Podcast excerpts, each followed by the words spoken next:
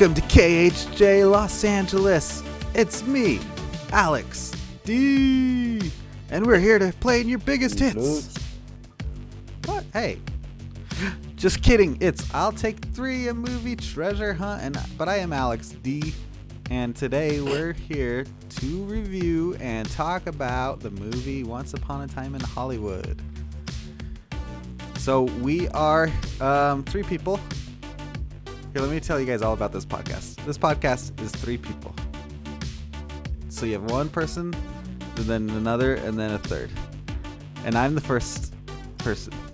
Do you think this is good, guys, so far? All right, Yeah, and then the second great. person I'm is- waiting to get introduced is Jacob. before I speak. It's me! Yes, finally! Hello, world. I have been birthed. And the third person is Kristen. Hi, it is me.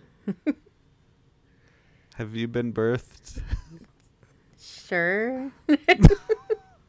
We all have! oh, good. Um, but we're here today to cap off the film series, not film series, the theme, this, uh, oh boy. The theme Oh boy. The that I theme chose. of movies with cameos in them. And so my selection is the 2019 Quentin Tarantino directed Once Upon a Time in Hollywood. Um, we previously reviewed uh, Devil Wears Prada with some, um, you know, cameos from uh, some models like Gisele Bündchen, Bündchen, Hot. Bündchen, Bündchen, and Heidi Klum, and of course Bloom. Tropic Thunder. Drop the thunder. Tr- Just Tropic. No, I said drop the thunder. Uh, I thought you were called- meaning like oh. when when Justin Oh. Timberlake has dropped the the. just drop the the. Just Facebook. Uh, I like that. Tropic. The Tropic of Capricorn. Ooh, uh, what the Flint, Michigan tropics? There we go. Oh. Very very cool. But um, this Once Upon a Time in Hollywood is full of cameos and you know small roles given to um, some either you know well-known actors, up-and-coming actors, Tarantino regulars, and so I thought it was a perfect fit because this is a movie that um, I I only saw once. I know I'm jumping the gun a little bit, but I loved it and I've been um, itching to to watch it again. But it's it. I'm not a big movie rewatcher. I don't rewatch movies a lot, so it was a perfect opportunity to select it and get the chance to rewatch it. Man, the cast on, on the Wikipedia page is like 40 names. It's insane. Yeah, this film is packed. It has a, a budget of 90 to 96 million dollars and so they, you know, I I would say they made the most out of that money. For sure. Well, they, had, all the, they had to pay for all those cars. That's true. All those The- cars had to get That their the- paychecks. the- yeah, exactly.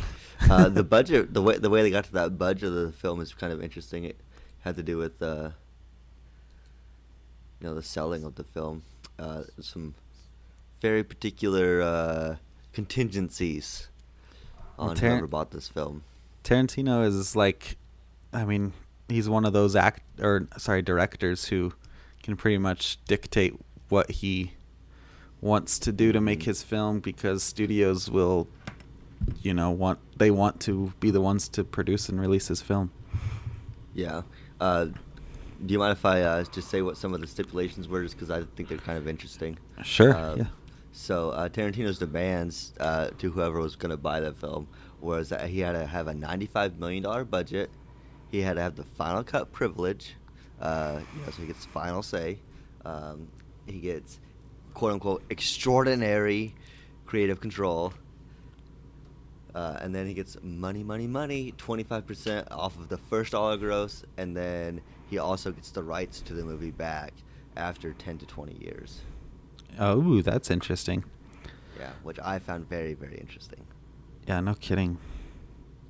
He, um, I mean, this movie has been a big part of his, life. I think he's even referred to it as like his um, magnum opus Yeah. level film. And he's released a novel that's like an expanded Yeah, um, uh, it's the aspect of the, this the movie. films of uh, the films of Dalton. Uh, what's his last name? Rick Dalton. He hasn't released that one yet, but he's Oh, he writing. hasn't? But he released another film. Yeah, another novel. Um, Gotcha. it's just called Once Upon Once Upon a Time in Hollywood, and it um, it tells this uh, story, but like it's story. Rethinks some of it, and it includes some stuff that was not in the movie and and everything, and some It's stuff like afterwards. Yeah, It's it's, like not just. novel. hmm It's a real novel. Interesting. but um, so this movie, before you jump too far into the weeds, if you haven't seen it, kind of a synopsis of the movie. It's about a, a faded television actor played by Leonardo DiCaprio. He had some, um, you know, uh, hit um, seasons with a, a, a western in the '50s called Bounty Law, in the world of this film, and now he's in, it's in the late '60s, and he's his star is pretty well faded. The Um, very late '60s. Mm-hmm. 69 to be exact. Nice. and it's a story about him and his stunt double, who he is, um, you know, had with him pretty much his whole uh, career, and he's kind of paying him now. The story of them two and how they, you know, are trying to keep their career going together. Going in, in an ever-changing Hollywood. Yeah, and set alongside, they are neighbors, or at least Leo's actor is a neighbor to Sharon Tate and Roman Polanski, and the fateful events that we know ha- did happen in later in 1969. So um, this this movie is uh, Tarantino's ninth film too that he's released, and he has said um, in interviews before that he's like I, I, I see myself just doing ten movies and that and that's it. And so if that's the case, like this could be his second to last movie that he releases. It's a lot of pressure on the last movie. Mm-hmm. But I don't know. Who knows what'll happen? I mean, he's getting older. Um, he's not old old yet, but it would Yeah. make sense if he wanted to retire Well- and stuff, or focus on novels or whatever he wants to do. Yeah, and he could he could do a whole number of things, but you know sometimes sometimes people have a uh, have a passion. If there's a and if there's a project that strikes them, Yeah. doesn't matter what they say at some point in time. Yeah, if he wants to tell a story, he I'm sure he Yeah. wouldn't let any anything like that stop him. Exactly. But this movie, um, I mean, it did make plenty of money. It grossed 374 million dollars on um, that 90 million dollar budget, 90 to 95, um, and it was very well received. Um, the performances, cinematography, everything. I'm sure we're going to talk um, about some of that. And it was nominated for 10 Academy Awards, and it won um, two awards. One of the big awards it won was Best Supporting Actor for Brad Pitt. It was his first ever. Um, um, acting Emmy. Emmy, uh, not Oscar. Emmy, Oscar, Oscar, Oscar. Oh my goodness! And then Well, it also know, I was won. so confused because it's you know it's Yeah. TV, is a film. I don't know. it also won Best Production Design um, for the film, but it was nominated for Best Picture, Best Director, Best Actor, Best Screenplay. It was one of the big movies of the year. Dang, I'm surprised it didn't win more. Uh, what won the what won the best picture that year? 2019. What 2019. 2019? Yeah. Um, good question. I'll look it up. I'm always interested in what won instead. You know, uh, I have it right here. Let's see. Par- Parasite, Oh, that makes sense. which is really really good as well. Okay. Um, yeah. The but the movie like Tarantino kept things close to you know the vest. He wanted, you know, I think to bring Tarantino and Pitt back into the fold. Um, and then Margot Robbie w- had said that she wanted to work with Tarantino, and um, she really encapsulates Sharon, Sharon Tate in in a very humane and good way. Is that a that's how you critique stuff, right? A good way. She did a good job. It was very good. Good. Um, anything else about the film that you guys would want to say at a high level? Now, let's go ahead and wrap up. Yeah, I think we're done. okay. Well, thanks for listening. Uh, Uh, I, I, the, the only uh, the only thing that I um, noted that I thought was interesting um, that I found on Wikipedia that they listed was both Brad Pitt and Leo both got paid ten million dollars for the movie uh, piece, which uh, I guess was a pay cut for them. It's- yeah, Jesus I'm, I mean, I'm sure they could ask for more if they wanted to. I know that's just yeah. Yeah. But um, also, Burt Reynolds was originally cast in this movie, uh, but he died, um, and so he was Yeah. uh, uh, unable to finish filming him uh, before he was able to film his scenes. Um, so He was gonna play was- George George Spahn in the movie, who Bruce Dern ended up Yeah. portraying. George is blind. and Luke Perry, this was his final film role. Did when you saw him, Perry, Jake? the singer. No, the actor, Jungle Boy's dad. Remember? God, I literally have no clue who that is. We talked about this last week. Well, I've totally forgot. Jungle Boy, the wrestler. Oh yeah, with the mask. No, that's Luchasaurus. Jungle Boy is Luch- was Luchasaurus's um, tag team partner, though. So here's go. Jungle Boy. Who are you looking up? I got I got Luke Perry up, Okay, here's the Jungle, singer. Jungle Boy. He Yeah, looks just like his him. dad. He looks like a off-brand Carrot Top. he looks just like Luke Perry. But anyway, this was Luke Perry's last film as well. Before he passed. Jack Perry, that's Jungle Boy. Okay. Yeah. Do you see the resemblance? Mm, not based on the Wikipedia photos. Oh. Who does Luke Perry play in this movie? He plays the um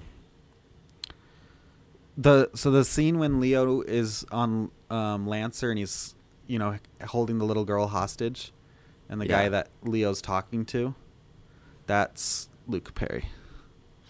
The guy in like the blue suit. Um not Timothy Olyphant's character in that first one scene. Here I'll look Luke Perry once yeah, upon a time in Hollywood. remember. If you look at that up, you probably can find a picture of him. Oh, he is in a blue suit in a deleted scene, but um, this is what he he looks like in the final film. Okay.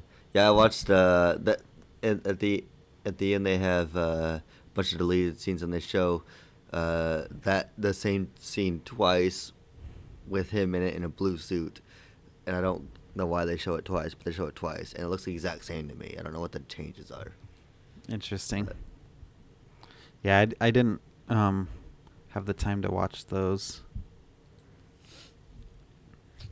Okay, um, but yeah, history with this film. So I mentioned that this was only the second time I saw it. The first time was, um, right. It was twenty. I think it was the end of 2019, December like 2019, if I had to guess.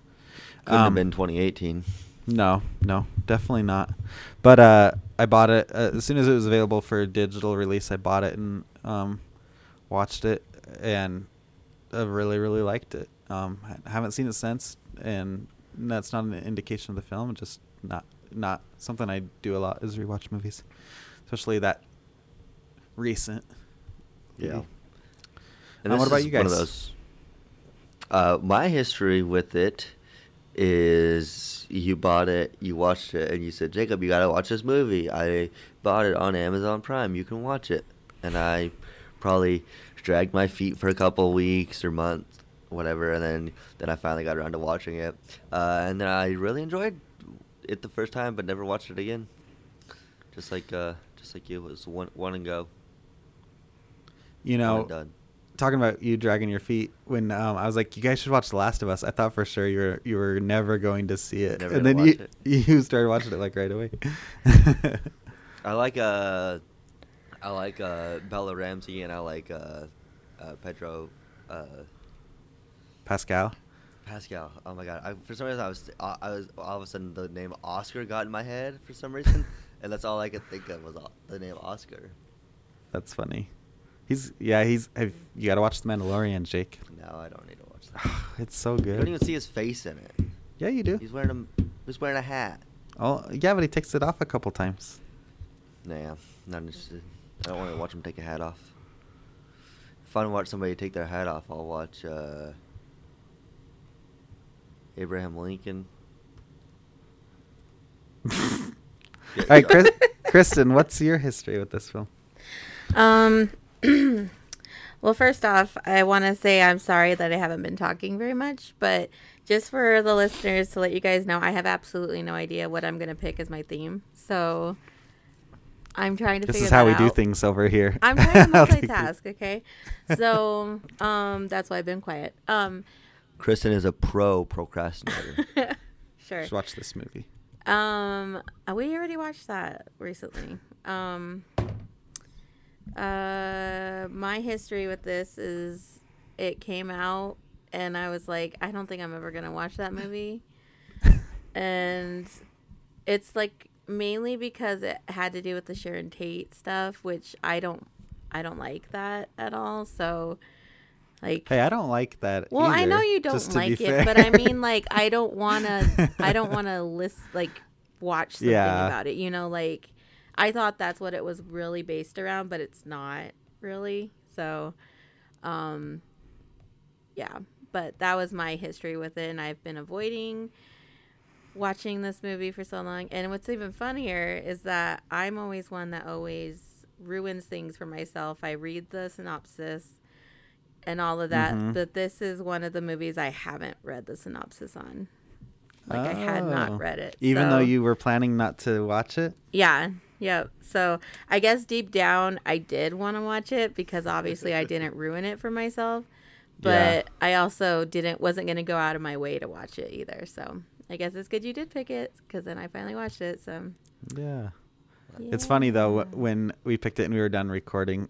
I, w- I went over to Kristen. She's Done like, I don't recording. wa-, or yeah, done recording our episode when I picked oh, it. last week's episode, gotcha. And she was like, I don't want to watch that. and I was like, oh, my heart was broken. I think I just get like really intimidated when they're like super long movies because I'm like, oh, I'm gonna get so bored. Like Even if they're your own choice. exactly, yeah. yeah, when you picked the music, man. like I God, that don't want to took watch this anymore. You even tried to change it, but Jacob was like, I already watched an hour of it. yeah, I'm not changing that. Yeah. I was too into it. I, yeah, at that point, you got to see what happens. That was good too. I like the music, man. Okay, cool. well, um, let me ask you guys this too. What are your guys' feelings with um, Tarantino films? Are you a fan? They're okay. I I mean I like the Kill Bill movies. I really I think they're awesome. Um they're some of my favorite ones, but I don't care for his foot fetish that gets put into every single movie. I don't care for that. I don't want to see people's feet.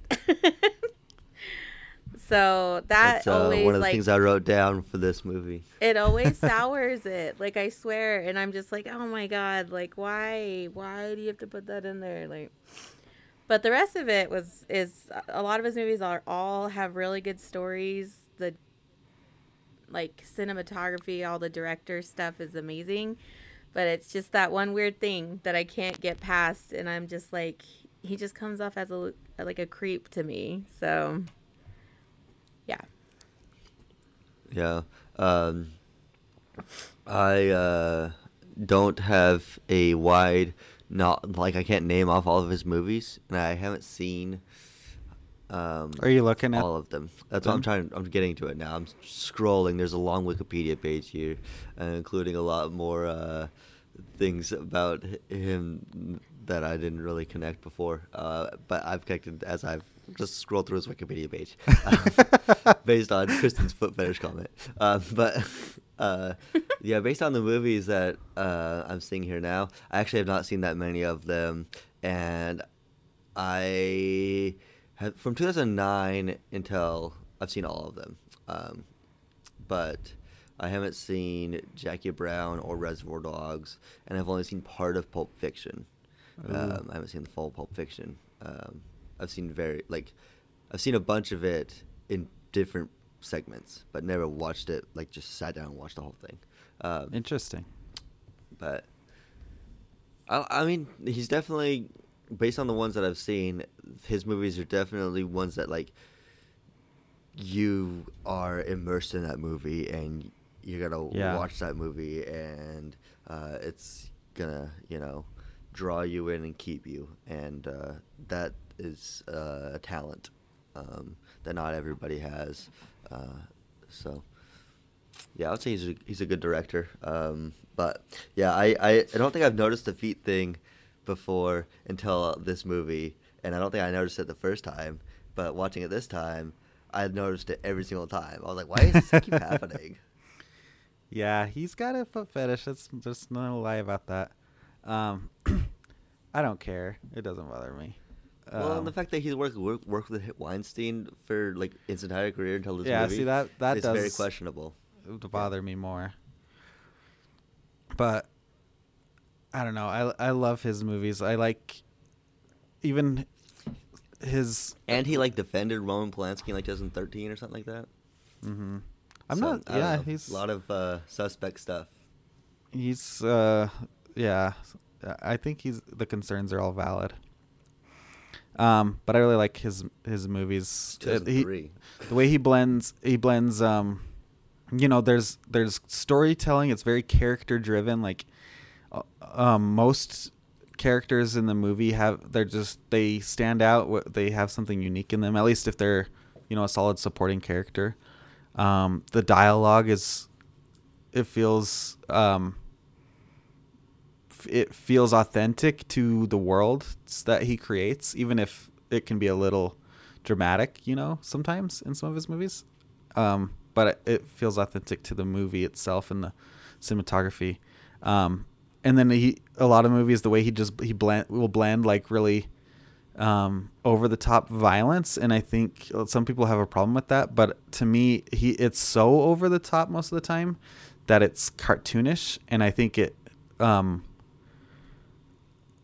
it lessens the blow more than because it's not like he's trying to make it realistic violence it's like over the top and then humor and then you know the action and everything so I, i'm a huge fan um if i could i was going to give you guys my quentin tarantino rankings because i've seen all his movies Okay, can I? Uh, do you mind if I say one? No, never mind. Go ahead.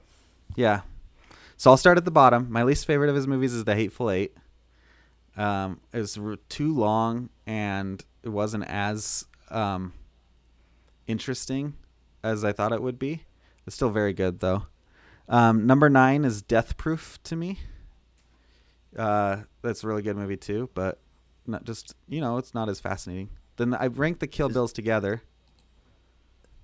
Yeah, go ahead. Uh, I was gonna say, is Death Proof? Didn't that come out at like Whitson City or something like that? Or It was with um, Planet Terror. It was the Grindhouse movies. okay, did he do that as well, or he only did Death Proof? He only did Death Proof. Um, Planet Okay. Terror is Robert Rodriguez, who he and Robert Rodriguez are like really good friends. Um, the Kill Bills are pretty much ranked together for me, um, just like Tarantino considers them one film. So they're at seven, eight. Reservoir Dogs at six. Django at five. Jackie Brown at four. Which um, I, I like Pulp Fiction a lot, but Pulp Fiction is so widespread in the culture that Mhm. Jack like I- Jackie Brown is one that I think everybody should watch because not it's not as well known. It's just as good. And then Inglourious Basterds 2, and for me, and why I'm excited to talk about this movie with you guys, Once Upon a Time in Hollywood is my favorite Tarantino movie. Mm. You want me to rank mine based on what I've seen Sure, and based on just my feeling of right now. All right. sure. All right, so I gotta go Pulp Fiction last just because I haven't seen it fully I've only seen pieces. I've actually seen bits and pieces of Kill Bill. I don't know if I've seen bits and pieces of both of them or if it was just maybe two or maybe two. I have no clue. But that'll be last. Then Pulp Fiction. Uh, then Hateful Eight. Uh, then.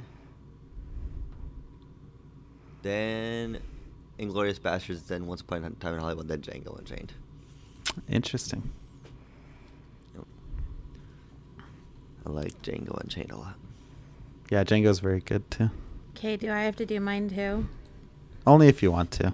Okay. Wait, I gotta pull We- up his films. We won't. Uh, we won't put your feet to the fire if. Uh, or to the camera. I ain't gonna pull a flamethrower out, Kristen.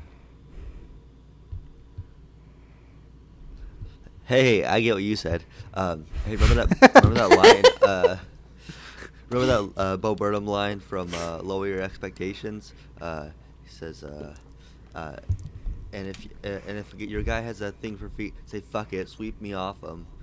Uh, that's Oh, that's funny. Okay, sorry. That's okay. I'm like going through real quick and seeing how many I've actually seen, and I haven't seen a lot of these actually. Hmm. Yeah, he's kind of they're kind of spaced out uh, a lot too. Um, Yeah, he takes his time because he he writes the scripts for the movies. Like they're his. Oh, I see. I see. Okay.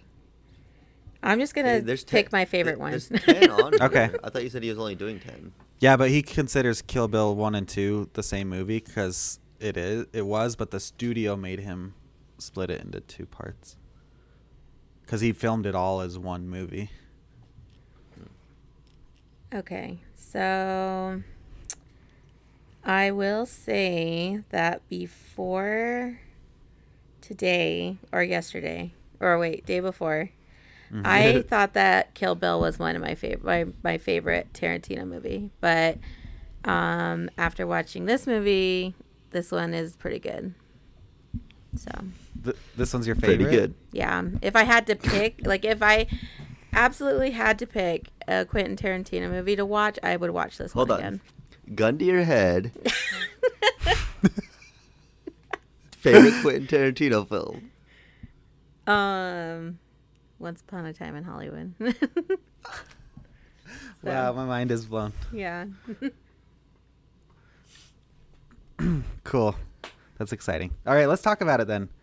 Um, Alex anything else? just takes that as a win that he's gonna mark in his little marriage journal that he keeps beside his bed. Well, this is. I mean, this movie. I wouldn't say it was important to me. Like, um, I liked it a lot, and I think we'll talk about this. I'm sure, but there's something about this culture of this time period and stuff that I um, am nostalgic for, even though I wasn't around, and so I think it that's a big part of it. So it was, it's very cool that um, Kristen liked it. Yeah, it's because it's like the golden age, you know. You're like, I wish, uh, wish we had, you know, uh, type of type of feeling. Uh, I will say that I'm very proud of myself. Just first off, one of my very first notes is, "Hey, this is a period piece." well, they was like, also do give you the date in this movie. It's like I'm, I've got it. I've got to figure it figured out. That's hilarious. Um, I was gonna say too. I remember the first time that you watched this movie, Jake. We, me and you were texting about it, and I told you uh, about the. I was like, yeah, uh, especially how you know they use the Sharon Tate murders to kind of, and you were like, oh, I didn't know who that was, or Yeah, I didn't know that was a anything thing. I literally didn't. When I first watched it, I did not. I did not get the man. I didn't even know that that was Charlie Manson. I didn't get that. Oh, the I guy had no coming to the door. You didn't. about any of that. I didn't know. I didn't. I barely even know the story. Uh, I knew it was a cult leader, um, but that was about it. Uh, in terms of my knowledge of any of that, um, so I thought this was just an entirely made up story, you know. And they were he was putting stuff like Steve McQueen in there to tie it into all. I didn't realize that it was like, you know. So Yeah. yeah. Interesting. okay, cool. was definitely. I would say that that it made this this viewing much better than that Mhm. first one. Oh, cool. All right, guys. Um, who wants to start? you, I'm gonna You be want me 100 to honest with you. Oh. I don't. I didn't necessarily label three things, but You're not Got ready to take three? But I've got things to talk about, but I haven't necessarily like. Okay. Well, I'll, I'll start. have I'll three start. specific specific things I want to and have to talk about. You know. So one thing I wanted to talk about was just the you mentioned it being a period piece, the attention to detail in this movie. Yeah. And you know that could we- that could be, be so much. I'm sure we could go into a lot of detail ourselves about it. But um I, I'd say first just like the production. So we talked this movie won the Oscar for best production design and man, this movie it feels like it's the 1960s. Like there's nothing that feels out of place. Yeah, that shot when uh, I don't know remember what part of the movie it exactly was, but there's a shot where uh, they're in the car and it's got it's like nighttime with the city. They got neon lights and the Mhm. cityscape. It's just like this. This is gorgeous. I feel like I'm there. You know, it's amazing. Yeah, big time. And you've you've got the cars, the um uh streets, old parking dials, lots. yeah. Yeah. They're they're lined Not with to them. mention, not to mention the uh, costume design, which is either hippies look amazing, and then all the um, the different costumes for the different movies. Um, where you got like the fringe jacket and Oh, yeah. um, for like all the western stuff and yeah, it's got a variety and it all matches and uh, stuff like that. Yeah, that's a good point. I, I the um the way they use like the time period too to show like the little clip at the very beginning of the movie with um their onset of bounty law and stuff and they really make it feel It's like yeah little, uh, uh, the the ratio's all off because they're doing it in 16 millimeter mm-hmm. instead of the standard 32 for movies or 33. don't ask me What's the I middle? don't know. Oh, okay, um, 35 millimeter. Millimeter. I'm so stupid. the one thing that kept jumping out to me, like for like the time period and stuff, was like the cars. That was Mhm. a big thing. Um, I remember within the first scene where, or not the first scene, but one of the first scenes when um, Brad Pitt and Leo are leaving his house. yeah And he Yes. he's driving his big old yellow Cadillac. Is that what that is? Mhm. But he like Coupe de Ville. had the gear shifter that's by the steering wheel. And I was like, oh, I want a car that does that. yeah totally like it just seemed cooler. Yeah, cars the- do seem cool, cooler. the bench seats and stuff like that before they like I know the bucket seats are safer, but the bench seats are cool. yeah, bench seats are cool. You you have the um the like products that they're using too, like um, Brad Pitt's eating the Kraft mac and cheese, and it's got the old box Oh yeah. and the beer cans they're drinking. Um, I was literally thinking, when the hell was Kraft macaroni and cheese invented like that with that process? cheese like that. yeah, it's got to be around this time. I'm gonna look it up because I'm curious. and like the made up dog Um, food that they had and they made it like you could tell the by the label it was new looking the um Yeah. just the materials used but Yeah. um like they made it look like a 60s brand for sure Yeah, they made it look like the brand, but and then the can opener was uh, one of the old can openers. It wasn't like the dial can opener, you know. And Mhm. um, yeah, there's so much about it. Um, i like to uh, they I love this- the cans. 1937. That's when wow Kraft mac and cheese was introduced, is during the Great Depression. oh that makes sense And we haven't changed it since. Come on. Yeah. it's still good what do you need to change cut up some hot dogs throw them in Back there then, one box could feed a family of four for only 19 cents. We should probably bring the prices back Mm. down to that price, or we should make it so it. We should make sure that there's, you know, is that really healthy for us? That's what I want to know. 'Cause That's funny. Um, and then the buildings too. So you mentioned the neon lights, like they put that on there. They make Mhm. the buildings still look, um, you know authentic to that time period, and they're doing a lot of stuff on location. It's not CGI and or um, you know um, sound stages. Like I'm sure there is some some stuff in the movie where they use sound stages, but like the exterior stuff is pretty well on location, and um, it's just really cool. Like they were willing to go to that extent, and of course Tarantino, like he really cares about that kind of thing. So I I, I love just it feels like you're there in this movie, and then the AM radio. I mean, the music, of course, Yeah. and all the ads they put in the KHJ Los Angeles stuff. Yeah. Uh, I also like like when uh, um, Margot Robbie uh, Tate goes to watch the movie at the theater, and you can see like this film, you know, and uh, Mhm. it's like all it's got like the effect where it looks crappy, um, and then uh, it, when they're showing the reels is all cool. I love all that. Stuff. Oh yeah, the airplane that they fly on to Yeah. Italy from Italy. Yeah, with those Yeah. uh, bottomless bottomless Bloody Marys. yeah. yeah. So the, the I love the, the whole movie because so I mentioned the time period being nostalgic for it, and Chris and I were talking about this. I love this movie. I love American Graffiti. I love Stand by Me. Those are like three of my favorite movies, and Yeah. they're all set in 50s, 60s. Two of them are literally like California, lots of you know um, that era of culture. So I don't know what it is. I, it just feels it feels like a time that it, I wish I could have experienced, and I never Two- will two out of three of those films I would say are great. Um, uh, and um, You don't like um, Stand by Me? Stand by Me is really good. I really, really, I would say great. actually. You don't like American Uh, Graffiti? You know, I wouldn't recommend that movie. uh, I would say uh, if, if bo- both you guys. Uh, so if you had a, like a time machine, you could go back to any time period, uh, but you had to live there.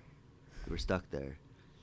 That's harder for. I think, Kristen. yeah, I I was, was looking gonna- I to say, gonna say- I I think gonna it's say- hilarious when people I was ask me say- that because it's like, I was you guys a know I'm native, right? I was gonna say a caveat. You guys just interrupted me. Never mind. No, go ahead. Go ahead. go no, ahead. no, no, no. Come on. Okay, I was so. gonna say, but no matter what, you die immediately. Oh well. Whoa. I'm kidding. Okay, um, you can come back after 32 minutes.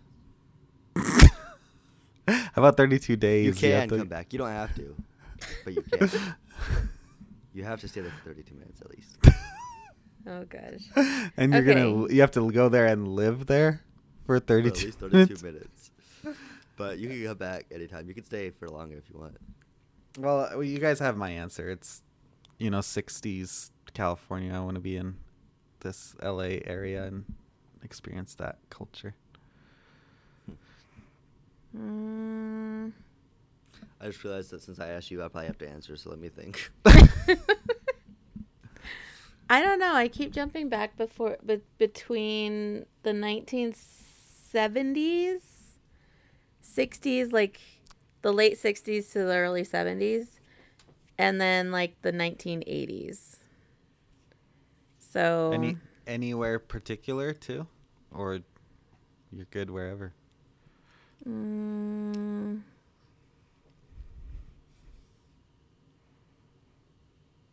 I think I'd want to be kind of I'd want to experience when everything was like changing. Like you know, like when like the women's movement and stuff happened and like Mhm. civil rights and all of that. Like I feel like that would be something really cool to experience You know, and be there, be you know. of.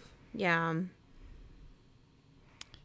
I will say, it's funny that that's your answer, and I'm a history major, and my answer was, I want to be in California. I want to drive the cars. and the music." I want to be with the hippies. And Mine's like I want to fight for equal rights. I want to fight for the right to vote. they had the right to yeah, I was gonna say women then. had the vote, the right to vote then. Motherfucking suffrage. What's yours, Jake? Um, Mine's gonna be out the box, y'all. I want to go back to like back when like the seven wonders of the world were around, you know, like the real ones. And I want Yeah. to see all that shit. Wow. Do you think they were built by aliens? No, but I think there's a lot of un- unknowns about them that would be very interesting to know. Yeah, that would be cool. The gardens of uh, Babylon. uh, Babylon, yeah. God, amazing. Yeah, that'd be really cool. I agree. I think that's a good pick. And you'd want to be just in like um, North America where there's none of that stuff. Yeah, I want to be here for 25 minutes so I can get the fuck out. That's funny. Damn it, I got no reception here. Why is my iPhone not working? Cool. Um, the last thing with attention to detail I'd say is because this movie deals a lot with you know the television of the time and stuff, um, and the films, but the television is a big part. Um, the way they use like uh, sloppy edits sometimes. Oh yeah. was- that, was, that was one of the things I wanted to mention. Um, I think that's really fun. Kristen, do you, do you want to say something about it?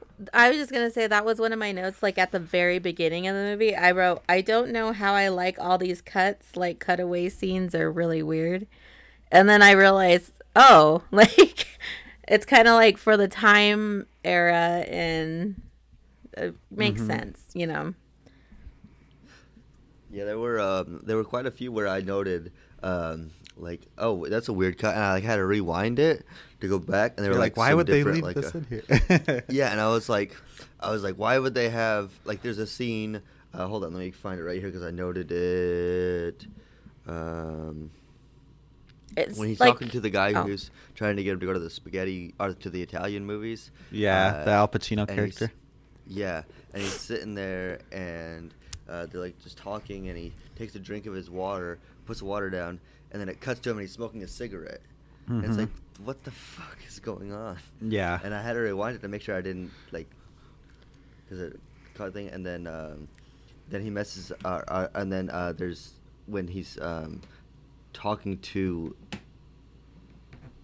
I don't know what my note says. the Timothy Olyphant character later in the To the hero, to Lancer? to the hero, to the hero, yeah, to the hero guy, uh, Yeah. the guy in the red shirt, yeah, the Madrid. Uh, yeah. yeah. There's weird cuts there, but I feel like both times, uh, I felt like they were purposeful because there was a sound effect Mhm. with them as well. So there's, Yeah. uh, and that's kind of, that's that's one of those things that I think puts Tarantino as like a just A really master amazing of his trade, Yeah, yeah. exactly. Perfect way, perfect words, Alex. Because those are little things that the sound effects makes so much. Uh, I remember when I was when I was taking um, some of my audio production classes. My favorite assignment that I ever did was we had to create a story uh, using only sound effects, um, and mine was like uh, mine was actually I wish I still had it, um, but it was really good. It was uh, basically a lady walking to her car, and you'll hear walking to her car, and then she gets into a car crash. And the, the scary thing about it was uh, you don't he- you don't hear it, uh, but at the beginning you hear two doors close, and at Mhm. the end uh, it ends with a baby cry, which is the baby crying, because she had a baby in the car and she died, but the baby was there. It was really good. Ow. I wish I had it. Yeah. Sound effects are so important. They are. Yeah, for sure. I agree.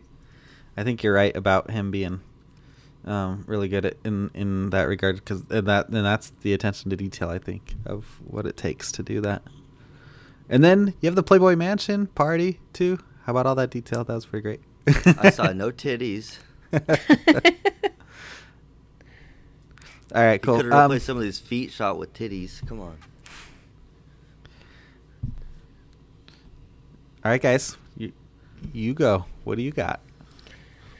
Um, I guess I'll go. Um, I guess we'll talk about the soundtrack. How about that? Okay. Okay. Let me pull it up because I got nothing on it.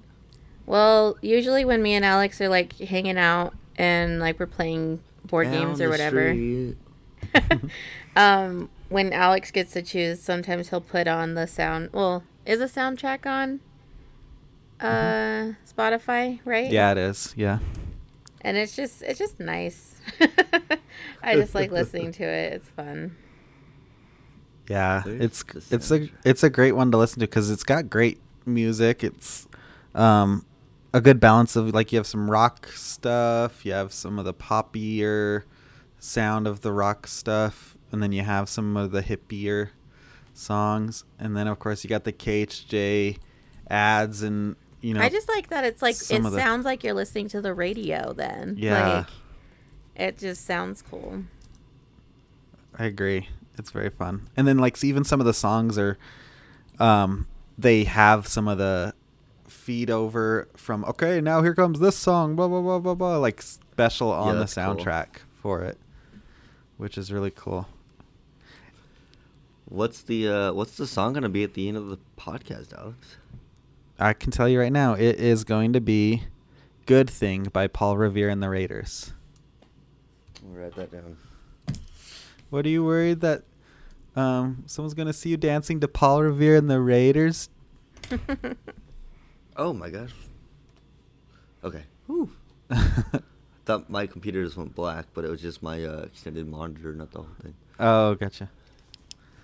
Yeah, there's a lot of good music in it, and I love like it, it. There's you know the parts of it where it's kind of American Graffiti-ish, where the music is just in the movie, um, because you have the radio playing, you have Sharon putting on, you know, records. You Mhm. have near the end where um, uh, Cliff Booth puts on music, and then you Well, have and, uh, Rick sitting in the pool listening to yes, his music.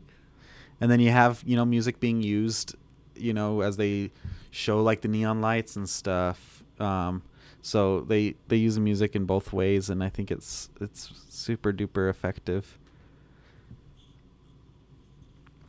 And i wish Yeah. i want to listen to radio like this instead of our radio we have nowadays. Give me this kind of radio. Well, uh, you can just go ahead and uh, make yourself some playlists, and then re- just go to your computer, you know, and record just a bunch of at fake ads and like lead up and stuff, and just edit it together, and there you go. okay okay i can do that You can handle it.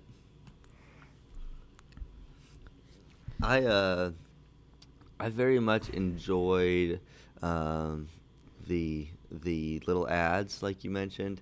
Um, they're Mhm. very fun. They're very you know original, I would say because he I you know this soundtrack is 31 31 tracks, you know, and to include those little things on that it's Mhm. very fun. Uh, I would enjoy putting like this on a vinyl, like on a vinyl, you know, and just Yeah. to the vinyl of it would be very fun. Yeah, it's it's cool too because if you like the easiest thing to do would be just have the music in it, but he's like, no, we need the radio, we need the like that's the, that's the life the feeling. Yes. So They- he really, awesome. really liked Paul Revere and the Raiders. He's got four songs from them on here, Hey man, it was the '60s. and that's the only band. well, you have um, Sharon playing the record, and they play at least two of the songs back to back in that scene. Yeah, back to back. So Nine and ten. Good thing in Hungry. yeah. So yeah, it's really good. Any Couple Any- Deep Purple songs too. Anything else about the soundtrack, Kristen, that you were wanting to say? No, that was it. Just that I liked it. That's great. Alex, is the soundtrack to your life California Dreaming? Yep. I'm Dreaming. Like, ah, dreaming of California. I tell Kristen we should move to California because then we could get annual passes to go to Disneyland. Y'all are, psych- y'all are part of a cult. It's magical, man. Which brings me to my number one thing, which is cults. Colt, Colt, boom, boom. Colt Cabana. That's, that's what I want to talk about right now. What do you think? Phil Brooks, good guy or bad guy? Seth Rollins has got some opinions. I Um, think Seth is probably right. Probably. Stay away, you cancer. Um, no, uh, but I, Yeah, I did not know about the Manson stuff, the Charlie Manson stuff. Um, obviously, when the connection to this to the first time I watched it, but when Mhm. when it happened, I was like, how in the heck did I miss like the cult vibe of this the whole thing? Because when they go to the ranch, the pond, Mhm. the nat, what's it called? The Spahn Ranch. Spahn Ranch, uh, Mhm. and the way they all just like stop and they're all just like staring and you know and, and uh, she's all I, I don't even I didn't remember even hearing Charlie. Uh, I can't wait till you meet Charlie. Uh, the first time I watched it, and I was like, Yeah. Charlie, Charlie Manson. Oh my gosh! I literally wrote. Now I get it. Uh, uh, That's funny. Yeah, uh, I really, I really liked all that. I thought that uh, the way that they had them like living in those little saloons was really cool. Um, yeah. and uh, Brad Pitt's character like going to check in on George because he's like worried about him and just seemed to be this Mhm. old man that is He's like, "What? You think I'm being taken advantage of?" it's like, uh, Yep. Well, you are, but oh well. yeah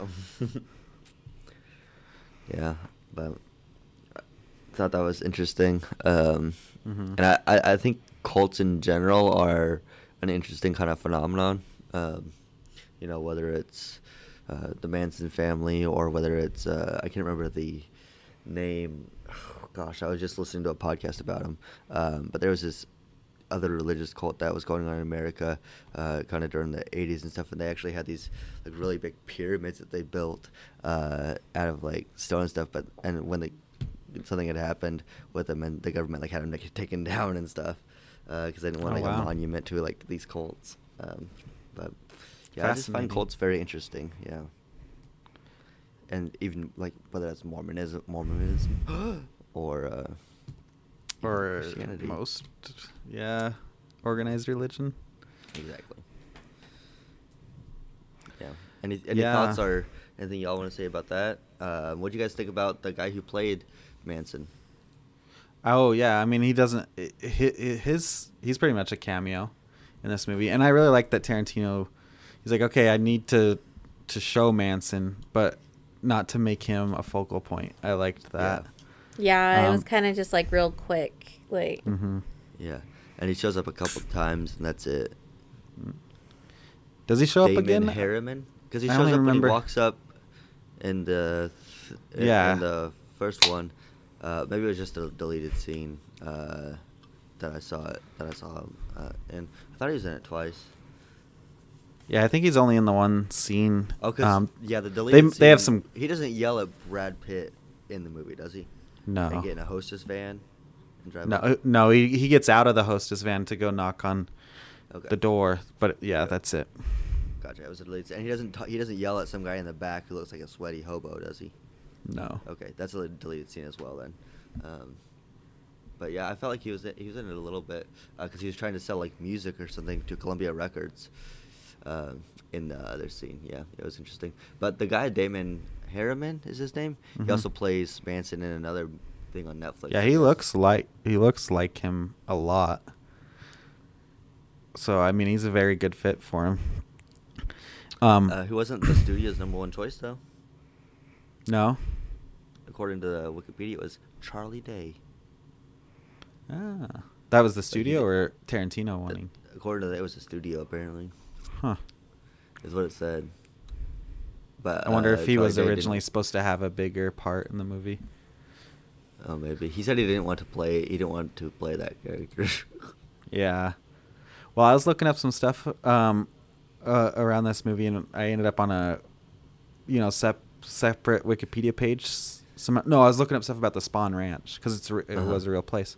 Um, I ended up on a different Char- Charles Manson movie, and Matt Smith plays Charles Manson. oh, interesting. Yeah, which I thought was um, a different casting choice than I would have imagined. Yeah, I, I don't really long hair and everything. I guess I didn't um, look at. It. I Oh, just didn't looked at the at it? Wikipedia page. Yeah. Gotcha. But um, yeah, talking about the cult stuff, like that whole, um, you know, section of the film where he, he, because he picks up the girl, who, um, you know, they've been, Hitchhiker girl. mm-hmm, like making flirty eyes at each other during the movie a little bit, Her with her pickles. and takes her to the Spahn Ranch and sees it there, and that whole, like you said, with them all hanging out in the little saloon spots and stuff. It's it's literally like a western, kind of like that horror western style part of a movie, and um, you know, Brad Pitt's the, you know, the cowboy at that point.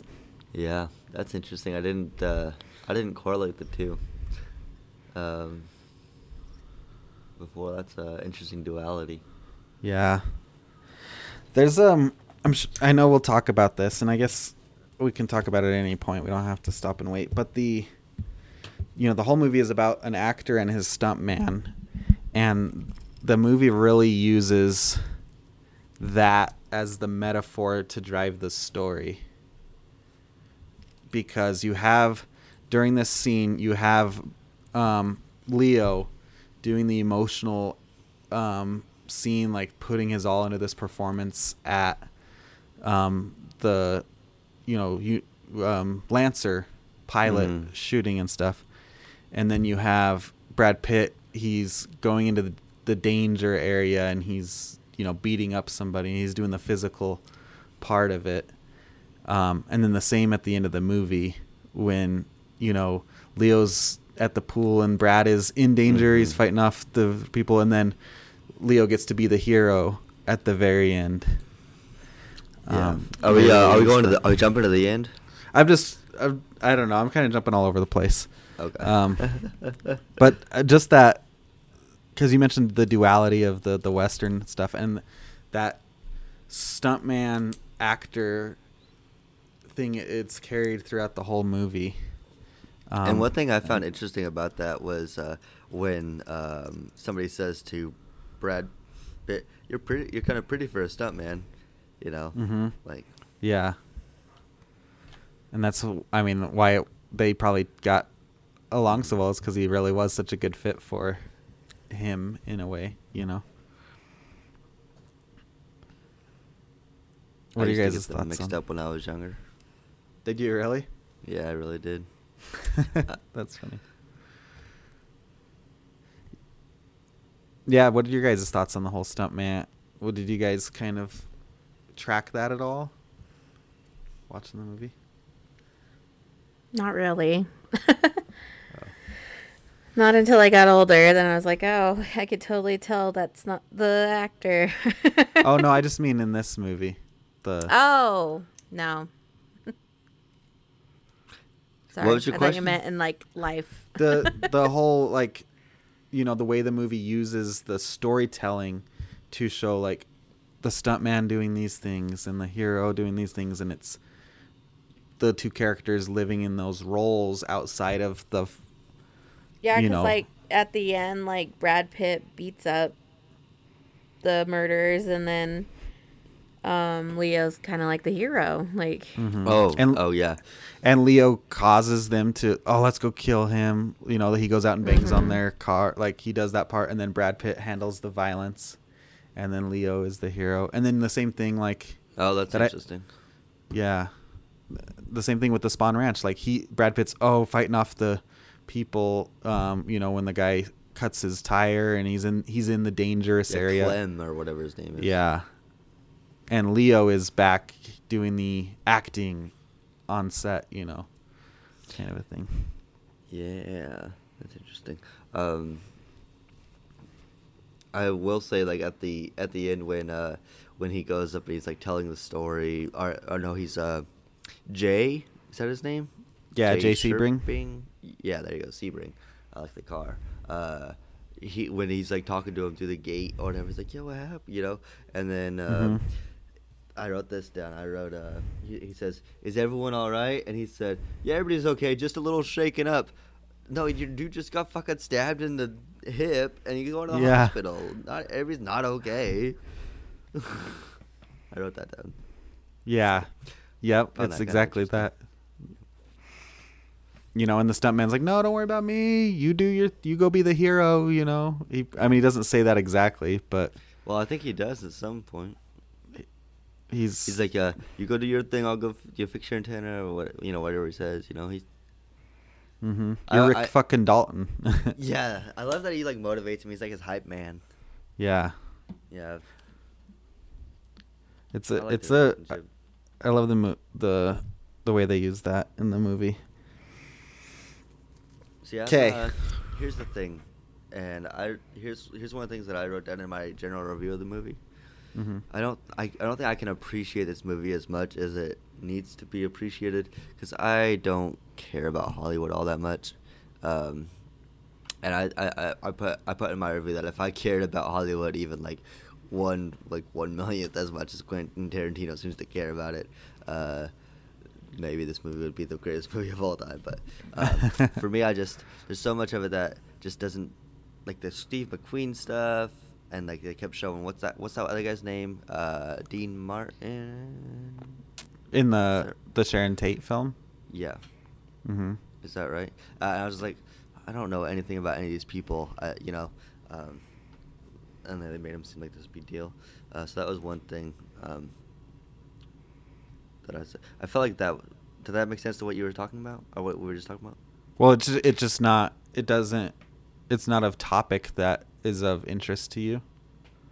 Holly, like old Yeah. Hollywood, '60s Hollywood. Yeah, and so like uh, I don't think I thought about it that much, as much as like the way you're putting it with the stuntman and, and his relationship. Like I didn't even think about that at all. I was just like watching the movie, you know. hmm Well, this is a movie because it's not just uh, Tar- a lot of Tarantino movies. uh, Like he he spends time with dialogue. He really builds up the characters, but a lot of his movies are very plot driven. Like Reservoir Dogs is is less plot driven. Um, Hateful Eight is less plot driven, but I mean, Glorious Bastards is very plot driven. Django is very plot driven. Um, um, God, what's that movie? Jackie Brown is is very plot driven, but this movie This one's is not very the plot opposite. driven at all. Yeah, it's a lot Yeah. more like Reservoir Dogs in that way, but um, it's a. I mean, it's literally like a day in the life movie until the last, you know, Well, quarter of the film. It's not one day. It seems like it's. No, it, it's it's across two days, but it Is it only two days? Mm-hmm. I thought it was a while because he he doesn't see or Ricky whatever his name is doesn't see the hippie girl three times in two days, does he? Mm-hmm. He sees he sees her the first day when he goes to drop Leo off, and then he sees her the next day when he's driving the opposite direction to go fix his antenna, and then he sees her coming back the other way and picks her up that third time. Wow. Yeah. So get that, I thought that it was first over like a couple of months. No, it's over two days right there. So the first day he goes and talks to Al Pacino um, and stuff. He takes him back. He does his line readings. He gets drunk and hung over that night because he's practicing, you know, his lines in the pool with the radio. And um, Cliff Booth is going back, goes back to his um, his camper. Yeah, and then the next day he takes, they go to set and uh, do- do all that stuff and then it jumps ahead to okay now here's what happened over the summer they went to italy here's what happened with sharon she got pregnant and then it jumps to that day when they so come when back does and she goes? When does Sharon see that movie in comparison to? that same uh, day that they're doing filming lancer and brad pitt goes Oh, to okay, the when's the when is the Playboy Spawn. party though? That's that night. that's that first when night they're drunk, or when when he's feeding his dog. mm-hmm yep Yeah, I didn't get that. they they even show because at the very beginning of the movie they say february 8th 1969 or 7th i can't remember the exact date and then the next day they show that february 9th 1969 that's okay. It's not important but it's i mean it's literally so the movie is okay here it's a character piece you know it's um whatever you call that a character piece is that See, and what's interesting to me until the down. end yeah I wrote I wrote this down that if that it felt like I wrote down that it felt like way more time was passing at the beginning, um, and like way more stuff was happening, but it was way easier to follow than when the at the very end when all that stuff was happening, like just during the small time period. I was I felt like it was very like uh, backwards. Where it was like, why is this short amount of time, where it's only a matter of hours, so hard to, for my brain to follow along like what's happening? Um, Mhm. With the narr, because the narrator comes in and he starts narrating, you know, and it just, I don't know, it just the flow of it kind of messed with me a little bit, where it felt very smooth through the beginning, and then when that six month jump happens, Yeah. uh, it got very rocky, and I think that it does like r- emulate where he's at in terms of his career as well. Now that I think about it, because he's no longer doing all these things. He's went and, he went and did his, like four movies is in Mhm. Over like three months or whatever. Yeah. Yeah. and it's kind of like the end of his career, or whatever. Whatever. So it's kind of like Rocky. That's interesting. I didn't put that together before either, but yeah, that's kind of how I felt about the ending and kind of that um, part. Something else that is interesting too, because thinking about that is they also have um, Cliff Booth, uh, Brad Pitt's character has that flashback where he's like um, remembers the Bruce Lee, you know, fight thing, and then has the flashback within the flashback where he Was that a kill- flashback? kills his wife. And that, I think that's what I was confusing. Okay. Yeah. Can we talk about that for a second? So, yeah, and something else that's interesting, and I didn't think about it really until I was doing some reading about the movie, is that that it's him remembering it. So it also is like, okay, is this telling us can we trust Brad Pitt? Is this just him remembering how cool he was because he fought Bruce Lee, you know, um, and stuff like that. So I thought that was Wait, interesting. So too. Bruce Lee wasn't part of the. Because didn't. Hold on, hold on. Time out. Time out. Okay, so. Hold on, let me. Kristen, are you uh, uh, checking all this with us? Yes. I didn't think about it that way, like that he's remembering it. So, like, because, like, a lot of people are saying that, like, they don't like the way that Bruce Lee was portrayed in this Mhm. movie. And, like, um, I saw on the trivia thing that Quentin Tarantino said that uh, Shannon Lee is the only Mhm. one that should be upset about it. But um, I'm now thinking that maybe they did that purposely because Brad Pitt's character was thinking that Bruce Lee was this like, you know, huge Pompous ego. asshole, yeah, yeah. like when it probably wasn't that at all. Like I think that Brad Pitt's character started it, the fight with Bruce Lee, because that just kind of seems like his character. Like he just does what he's gonna do. Like Mm-hmm. you know. He takes action, yeah. hmm So that makes sense to me in my head now. But yeah, that was kind of weird where they would like remember things and go back, and it, it kind of messed up like the timeline sometimes for me. But It was really, it. and I get it it was only really that sequence too, and so it kind of, the thing that I was reading was like, so it was Cliff Booth who we're seeing this whole story through too, um, but you all, you go to Sharon, you go to Leo by himself and stuff, so I don't think that that's really the case, but yeah, it it's true. Like okay, so he's just full of himself and he thinks he beat up Bruce Lee, and that Bruce Lee's a jerk but I did read too that Bruce Lee was like notorious for like beating up um, stuntmen. Not like just oh I'm gonna beat you up, but like being really hard on stuntmen, um, on stuff, which is interesting. Okay. Um, Okay, go go ahead with your question, Jake. so, because didn't didn't uh, what's his face? Brad, not Brad Pitt, but Leo's character get him a job on the set, and Bruce Lee was on that set, and then he got fired from that set. That wasn't the Bruce Lee was- Lancer set though. That was That the wasn't Green. the Lancer set. No, that was Green Hornet, because he said he had a. When did they show Green Hornet? That was in the same two day span. No, that was in the flashback. See, I don't. I thought. I thought Because Bruce Lee played Kato on the Green Hornet. See, I thought he was got. I thought he got him, was getting him that job during. No, when he, was he sitting in the never got it. Trailer. That was the See, flashback. I, I don't get that at all. I need to. I don't. That. That all. Because he was wearing a whole different costume and he was in a whole different I trailer. he drove him to the thing, and then he said, uh, "Any chance of getting me whatever?" And he's like, "Well, that's it's scary." Uh, Mhm. Blah de blah de blah. Yes, so and then they fight like- in the trailer about it, and he yeah, says, "If it's so just a no, hold on, hold no." on, hold on, hold on. So, um, He's wearing the lion shirt because I made a big deal about that. so th- the the part he's like, yeah, no, it's that same guy who was on the Green Hornet. He's not gonna give it to you. And so then when Brad is fixing the antenna, he's like, huh, let me think about that. And he's like, okay. He remembers the story. He remembers Leo getting him the job. He remembers beating So up he's Bruce having Lee. a flashback while he's on the roof. Yes. And this is at the same time that Charlie Manson is over at the Tate's house talking to some guy about getting his record produced, and he's about to come yell at him. He's not. That doesn't. That doesn't That happen in the movie. In the deleted happen. Scene, I saw it. It happened. that's not in the in story my of the brain. I remember it more than the actual story. Well, don't watch. more than that being a part of a flashback. oh my gosh. So that's in the head because he does some weird, crazy dance, All right. and then he gets in a hostess truck and drives off. It's psychotic. That's probably why they cut it out of the movie. It's probably because this movie's too long. Well, I did not get that that was a flashback at all. Really? he even Uh, because then uh, it com- is, comes back to him and he's like, "Fair enough." like he's like, "Okay, I get it. Why they don't want me back? He wouldn't take me back for a job." Yeah, no, I did not get that. Oh well.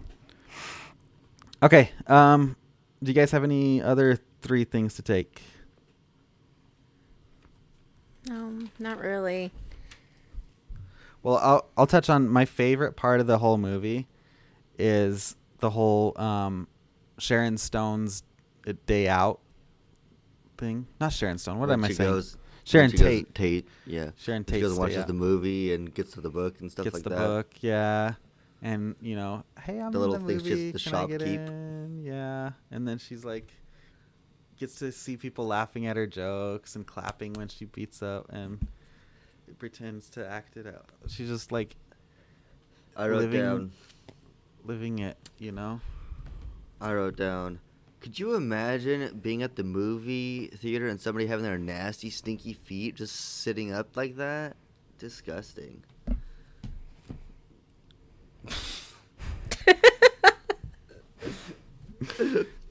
Yeah, I didn't dwell on the feet. Like I Yeah. said, the feet don't really could- bother I me. it mean, I didn't. I saw her dirty feet too, and I was like, "Oh, okay."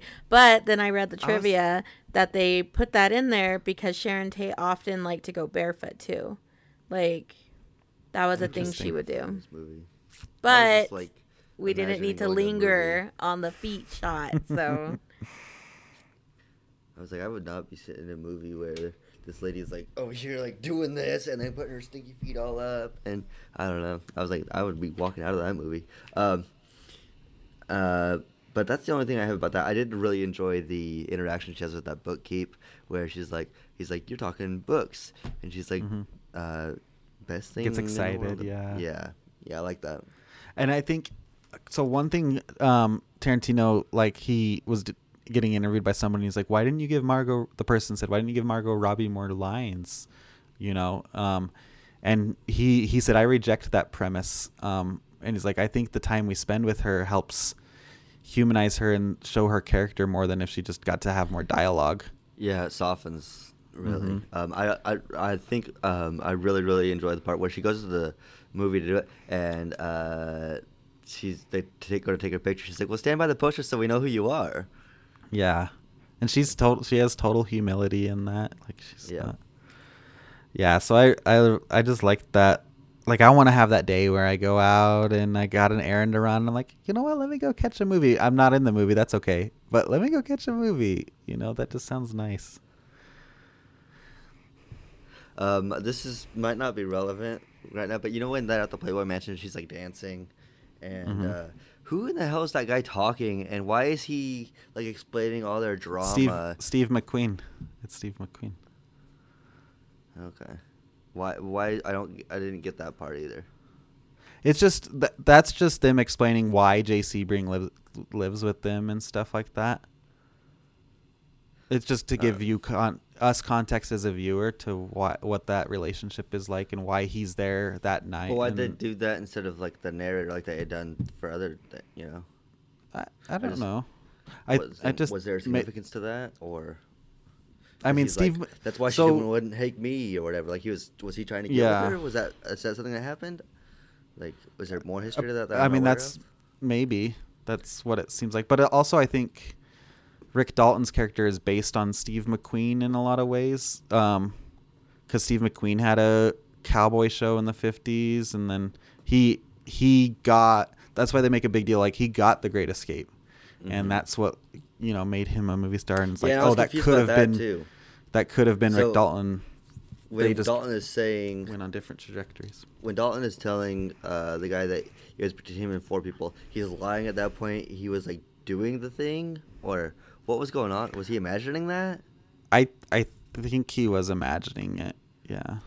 Okay. See, I was. But I think he was also was like- downplaying it in a way. He probably did get to audition and Like, stuff. it, it seemed like he had gotten it, it. and then like Steve McQueen had backed out, and then he had gotten it, and then Steve McQueen was like, "Ah, fuck it, I'll do it," and then they got rid of Rick. That's what it seemed like to me. Yeah, I think it's a combination. Like I think it, he he went a lot farther in his pursuit of the role, but I don't think he really got to shoot the scenes and stuff like that because that was on set. What it was Yeah, imagining. it almost I think like that was his big regret, if you will. y- yeah, and I think because that's exactly Steve Mc, the trajectory of their careers diverted at that point because Yeah. of what happened in the story of this movie. Yeah, this movie. Maybe it's just because I'm way tired, but I feel way more confused now about this movie than I did when we started this podcast. Well, now you got to go watch it again and put all the pieces back together. Kristen, you were gonna say something. I was. Yeah, you went. Oh, I just I was looking up Steve McQueen and Sharon Tate, and Mhm. um, Steve McQueen Found was us- supposed to be at her house that night that they all got killed. Wow. Oh my gosh. Yeah. So there is some significance there then. because he was friends with Jay Sebring, um, and he gave like his eulogy at his Wow. funeral and stuff. Yeah, so he was supposed to go to their house that night, but he ended up not going. See, if we knew all this Hollywood stuff, that would have had way more meaning. That's what I'm talking about. If I cared even one millionth as much. Well, I was actually because I don't I didn't know a lot about this stuff either, but I was like watch while watching the movie, I was googling stuff at the same time. Because I was like, Kristen's what's the over here doing significance of this? She's- what's the she's got her significance of that? bibliography. Like, and then I started reading, and then I read the whole because I knew about the Sharon Tate murder and stuff and everything, but I reread everything so it's fresh in my mind while I'm watching it, and I was like, oh, okay, that makes sense. Yeah. This is uh, one thing um, that I wanted to mention. I should have mentioned it earlier when you were talking about the violence, Alex, um, Mhm. and the way that Tarantino does violence, and it's so over the top, like you said, so gory, so much blood. Uh, like in Django, it's just insane. Um, Yeah. and in this one, um, based on just reading what happened in those murders, I think he actually downplayed the violence. uh, Yeah, that's the- actually. I I mean, he made the certain aspects of it outlandish, but yeah, that's because the like, what really happened is really dark and grim. and the amount of like the stab wounds that occurred Mhm. during the actual thing is just uh, it's an insane amount of number and so uh, the way that you know he, they attack the face of the characters you know uh, Mhm. completely burn the body so i think that it gives you like almost a higher impact Yeah. um, for what it is but yeah um, just lots of blood and gore i put not the flamethrower yeah. uh, That whole and then you have Brad Pitt's character is tripping on his acid cigarette Yeah. too, which is really funny.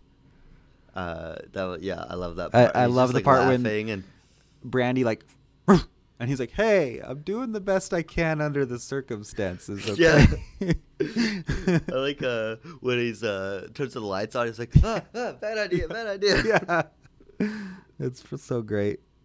I love the when the narrator is like they're going to go get a a they're drunk on cuz the only way to say farewell between two two guys who are um more Closer than br- brothers, brothers uh, but not as close as lovers or something like that is getting blind not as- drunk. Yeah, not as close as wife. I was like, uh, Yeah. that's Lance and Alex. um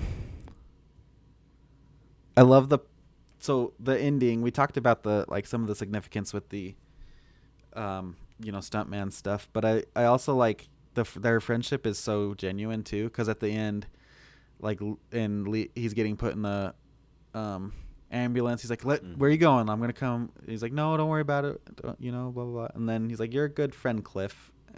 And he's like I try. Yeah. yeah I wrote down uh partway through. I feel like I relate to Cliff, Cliff way too much. I I like to so the um I'm the devil and I'm here to do some devil shit is like a real thing that It's a real quote. Yeah. was said, and he's like, because he's like, "What's your? I know you. What's your name?" He's like, "I'm the devil," and I'm here. No, he's like, "No, it's something stupider than that. Stupider It's like that. Tex." Yeah. That's so funny. the um the final part too so then he gets taken away and um leo is you know talking to Jay Sebring and Jay Sebring is behind the gate and stuff so this Mhm. was like like the symbolism of it um that people have analyzed and, and critiqued and stuff is like kind of a heaven way like he's getting invited to to the place that he wanted to go he's like he's getting the thing he wanted he's ascending into heaven and One Sharon- pool party and he could be in a Polanski film. yeah.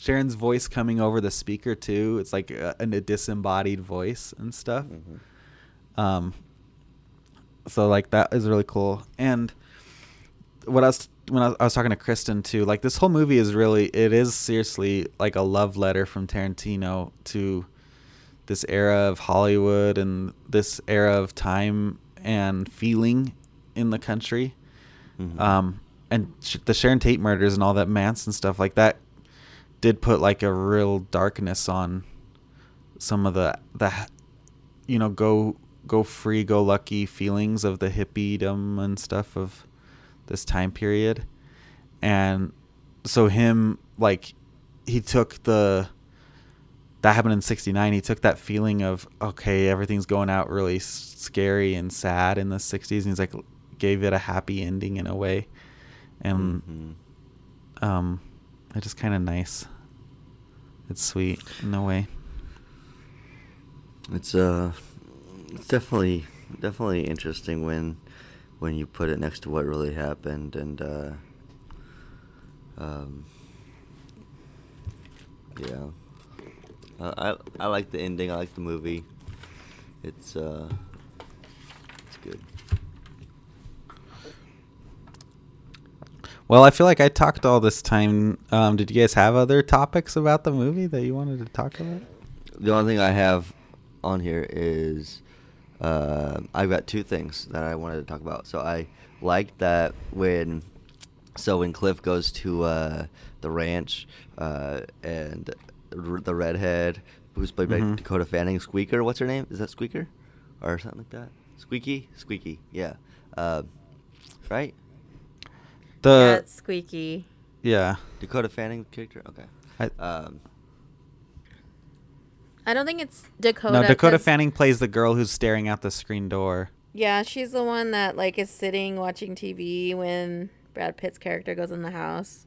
yeah, that's what I was thinking. Uh, I thought it was Squeaky. Anyway, um, it is squeaky.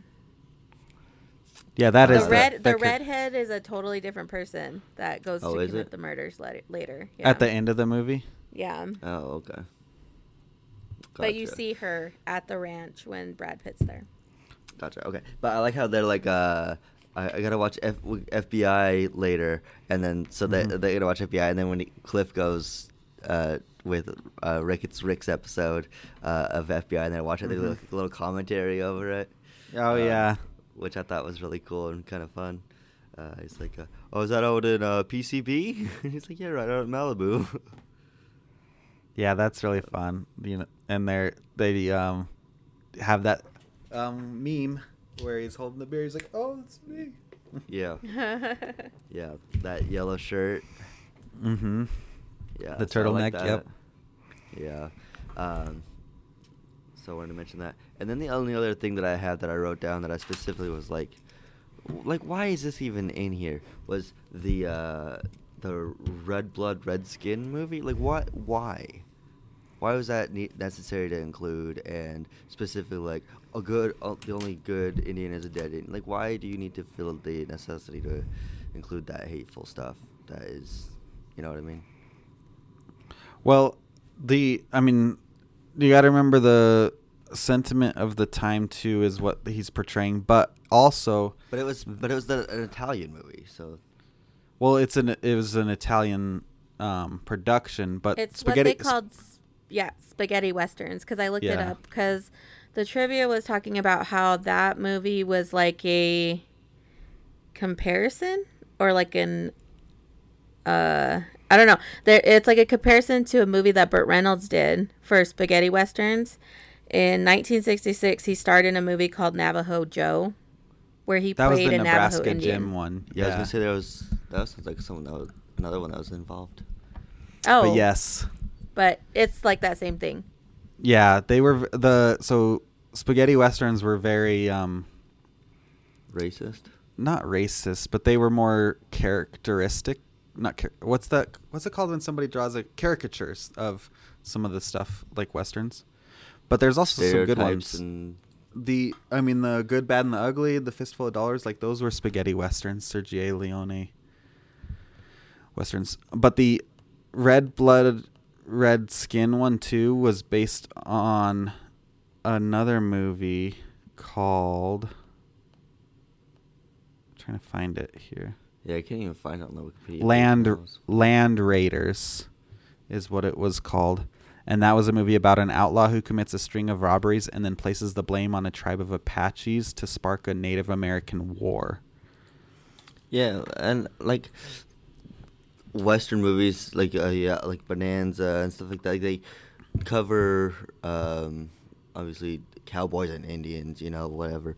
Um, but I Mhm. just I didn't feel like it was it was added anything to the story. I didn't feel like it was No, it was just, uh, it was just there for just to include something negative, just kind of like the feet thing. Why is that in there? Just to show your negative aspects of uh, your. fe- I don't know. That's what I felt like.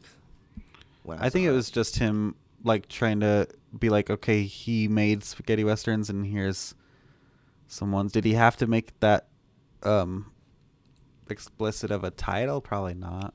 Yeah. Well, and, and and just some of the language that they used with it as well, like the specific slurs that took out of it. You know, I was like, why? Like you have all the words in the world to choose, and these are the ones you're choosing. Like for what purpose? You know.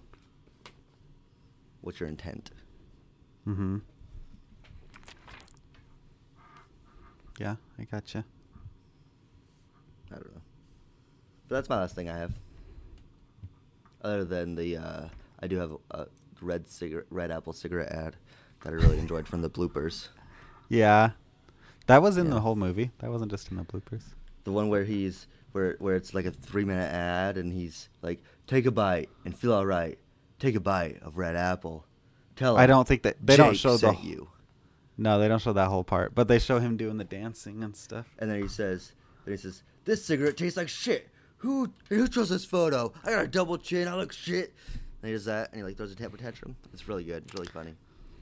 How come the things you remember the most are the, the deleted scenes? And are the best parts of the whole thing. Dang. They're so good.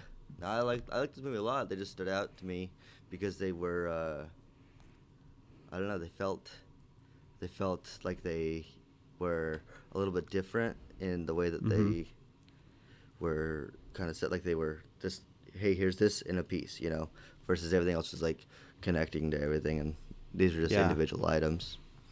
I don't know. They have, they have a straight open and close, so it's easy to remember. Whereas everything else is just kind of glowing together. I see. All right, Kristen, was there anything else you want to talk about? Was it just the soundtrack? Um, no, we kind of hit on like a bunch of the different things that I talked or wrote down, like the changing of the real story, but like you know, like how that Yeah. was cool that they Well- changed the ending of it and stuff, and because like with um people like the way that people talk about the Sharon Tate murder and stuff is that it like that was the end of like the love era like like all the hippie stuff of the late 60s and early 70s of that like a lot of people say that when that murder happened that's when that died because like a Mhm. lot of people were like oh someone could get killed like you know like these people were murdered and stuff Yeah, for real. Kind of took that away. Mm-hmm. But yeah, I like that they changed it. That was nice. I yeah. That's it. That's all I had. That's it. Okay. All right. Your final thoughts? Yeah. Um, Letterboxd in? well, I liked the movie, of course, because I said that at the beginning. Um, I thought it was a good story. I like that they changed. That's like the thing I like about like Quentin's movies of like Inglourious Basterds, where they change this like what Hitler's happened in history. Yeah, like Mhm. I feel like those are pretty cool stories to tell and stuff. But um, I was pretty worried about watching this when I didn't know if I'd like it or what, and I did like it. So um, I ended up giving it. Are we doing ratings right now? Yeah. Yeah. Okay. I ended up giving it uh, four and a half stars. So and a light. In the little heart. Wow. Yep. Did um, like, w- did your biggest fears then get put aside of what you thought the movie was gonna be, or? Yeah, I think so. Cause like I was kind of worried that they were gonna delve deeper into like the actual Sharon Tate murder stuff and like show that. Like I don't know. Like I was just worried that that was gonna be the main focus of the movie, but it kind of wasn't. So Yeah. yeah. Cool. For me, uh, yeah, uh, I, I, I'm glad that you like that uh, movie. Um, I'm pretty sure Alex appreciates it more. Uh, four and a half stars. No Scoob still. No, s- no, no, no. No, five, not but Scoob. It's get, we're getting there. One day we'll find something. um, for me, I, I also gave it the exact same uh, four and a half stars and a heart. For me, I think I went down from five uh, from before, which is interesting. Uh, but I put that the movie's beautiful. Did you feel like you had to give it five stars the first time? Probably. Yep. Um, I felt more confident in my ratings now. I actually gave it a kind of a long review now that I'm looking back at it. But uh, this movie is beautiful from co- from costumes and sets to the performances throughout. Uh, I don't really get the point of the movie though, is what I put. And the overall story is kind of boring for three and a half hours. In general, it's just an actor. it's not three and a half hours. Three hours and sixteen minutes is what it was on my thing. Well, if you watched all the bonus features. okay, go on. Keep going. it's only two and a Uh, half hours, though, the movie itself. Story is just kind of boring. An actor who's losing notoriety, and uh, also Charles Manson has a cult in the background. Um uh, I'm sure if I left Hollywood, even I put 100 as much as Tarantino, maybe I would have moved out there and done that thing. Is what I wrote down, but I just Oh, don't care to be honest. Uh, and then I then I complained about the um, red blood thing, and then uh, one more thing. What's up with all the feet shots? What what what is this? What's upon a time in Wiki feet? That's what I wrote down. wow. Four and a half and a heart. I like it. Well, I gave it five stars. Um, I didn't really put any anything too into my Letterboxd review. I said, "Stick me in a time machine, man. Give me that AM radio." But I think I put my thoughts around this movie. I love the um, the way that they tell this this story. Um, I don't think it's boring. um, I didn't think it was boring. I just thought the plot, when I thought about the actual plot, what is the plot of this Mhm. movie? I just thought like, oh, the general. Like if I were to elevator pitch this, you know Mhm. what I mean? Of the plot, I'm kind of like you know when he's sitting in the chair with the little girl. He's said, well, what's the story? That's And the he explains story. yeah. That's the story, and I was just like, okay, it's fine, but it's just for how long the movie was and sort like how how uh, how they told it. You know, um, I just like the like you kind of said about how most of his movies are plot driven and this one's not. It just like it felt kind of like oh when you actually think about it, it's just kind of meh. But it's actually, Hmm. but when you watch it, it's beautiful and it's amazing, and that's his director. That's Quentin. That's what makes him amazing as a director, because it Yeah. does. It's not this super like heavy, like intense plot, but he still makes it amazing. You know. Well, I love this Sorry. movie, and it's one of my favorites and my favorite Tarantino film. So I'm glad to have watched it. Thank you, and um, I rescind my time. I didn't mean to talk over everybody. I feel like I just talked over you guys. No, go ahead, Kristen. Uh, Is it my turn to pick a theme? Mm-hmm. No, I'm not ready. um, Thinking, thinking, thinking hard. Oh, what's the point? There's too many questions. Thinking. okay. So you guys said that we haven't done one specifically on a director yet, right? That's true. Okay. So I'm going to go with one of my I had two in mind, two themes. And I want to watch Strictly Ballroom. So um I'm going to go with Baz Luhrmann Movies. films. Movies that involve a ballroom. No. Um movies directed by Baz Luhrmann. You said you Okay. want to watch Strictly Ballroom. Got it. Yep, and that's my choice is Strictly Ballroom. 1992. Yep. All right, cool. Well, we'll watch Strictly Ballroom next week, and then then it'll go my choice, then Jacob's choice in the Baz Luhrmann So- filmography.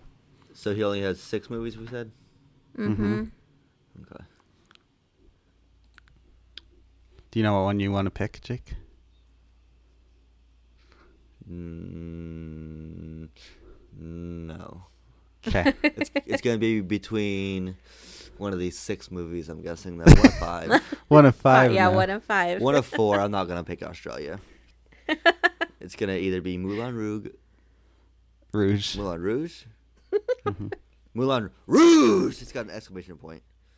Uh, Romeo and Juliet. Addition sign. The Great Gatsby, or Elvis. Yeah, I don't know. Right now, I'm leaning either towards Great Gatsby or Romeo plus Juliet. I will not call it Angelia because that's not what it says. Interesting. I'm, I'm interested in Moulin Rouge. That might be my pick. I've never seen that movie. I See, I love was- that movie. I was thinking that's what I was gonna pick, so I wouldn't even consider that. one. That's funny. Okay, cool. Well, thank you guys for listening. If you've made it this far, um, hope you've enjoyed this theme in this episode. If you did, give us a little rate, review, subscribe, tell your friends, share it, post it, write a book about it, and follow us on Twitter at I'll Hey. Take Three Podcast. If you like this podcast, you like this episode of this podcast, how about you start a podcast where you talk about our podcast? That would Yeah. be a real. That'd be a real fan. Okay. That'd Call be it amazing. call it No, I'll Take Three. I like that. Somebody please start that. Um, and I'm also on Twitter at Alex Expressed. You can follow me on Twitter at Mr. Jake Duke. Also, feel free to follow my art page on Instagram at Mr. Jake Duke Art. Heck yeah, I love your art. Um, and if you want to follow me, I don't post a lot at all, but you could follow me on Twitter at I am Kristen One. All right, great. Yeah. Cut, print. I think we're set. Once upon a time in Hollywood. Bye. Bye. Bye. Cause they're. What a shame. I'm gonna show you to a brand new game. Girl, you're gonna have a good. Okay, I have two things. Oh snap! Kristen, that's one too many themes. Uh, I know. Over 10. 10 Mark 2. We've got a Over 10? Situation. I've got a situation here. what is it? Uh, Copy. We're going to come in for a crash landing copy. You're gonna come in for a crash landing? Planning it on the group, doing a crash landing. you trying to make a reservation for a crash landing? Can I book one crash landing? Yeah, what time would you like this? No, but Wait give me, give me about 25 seconds. We're coming in hot.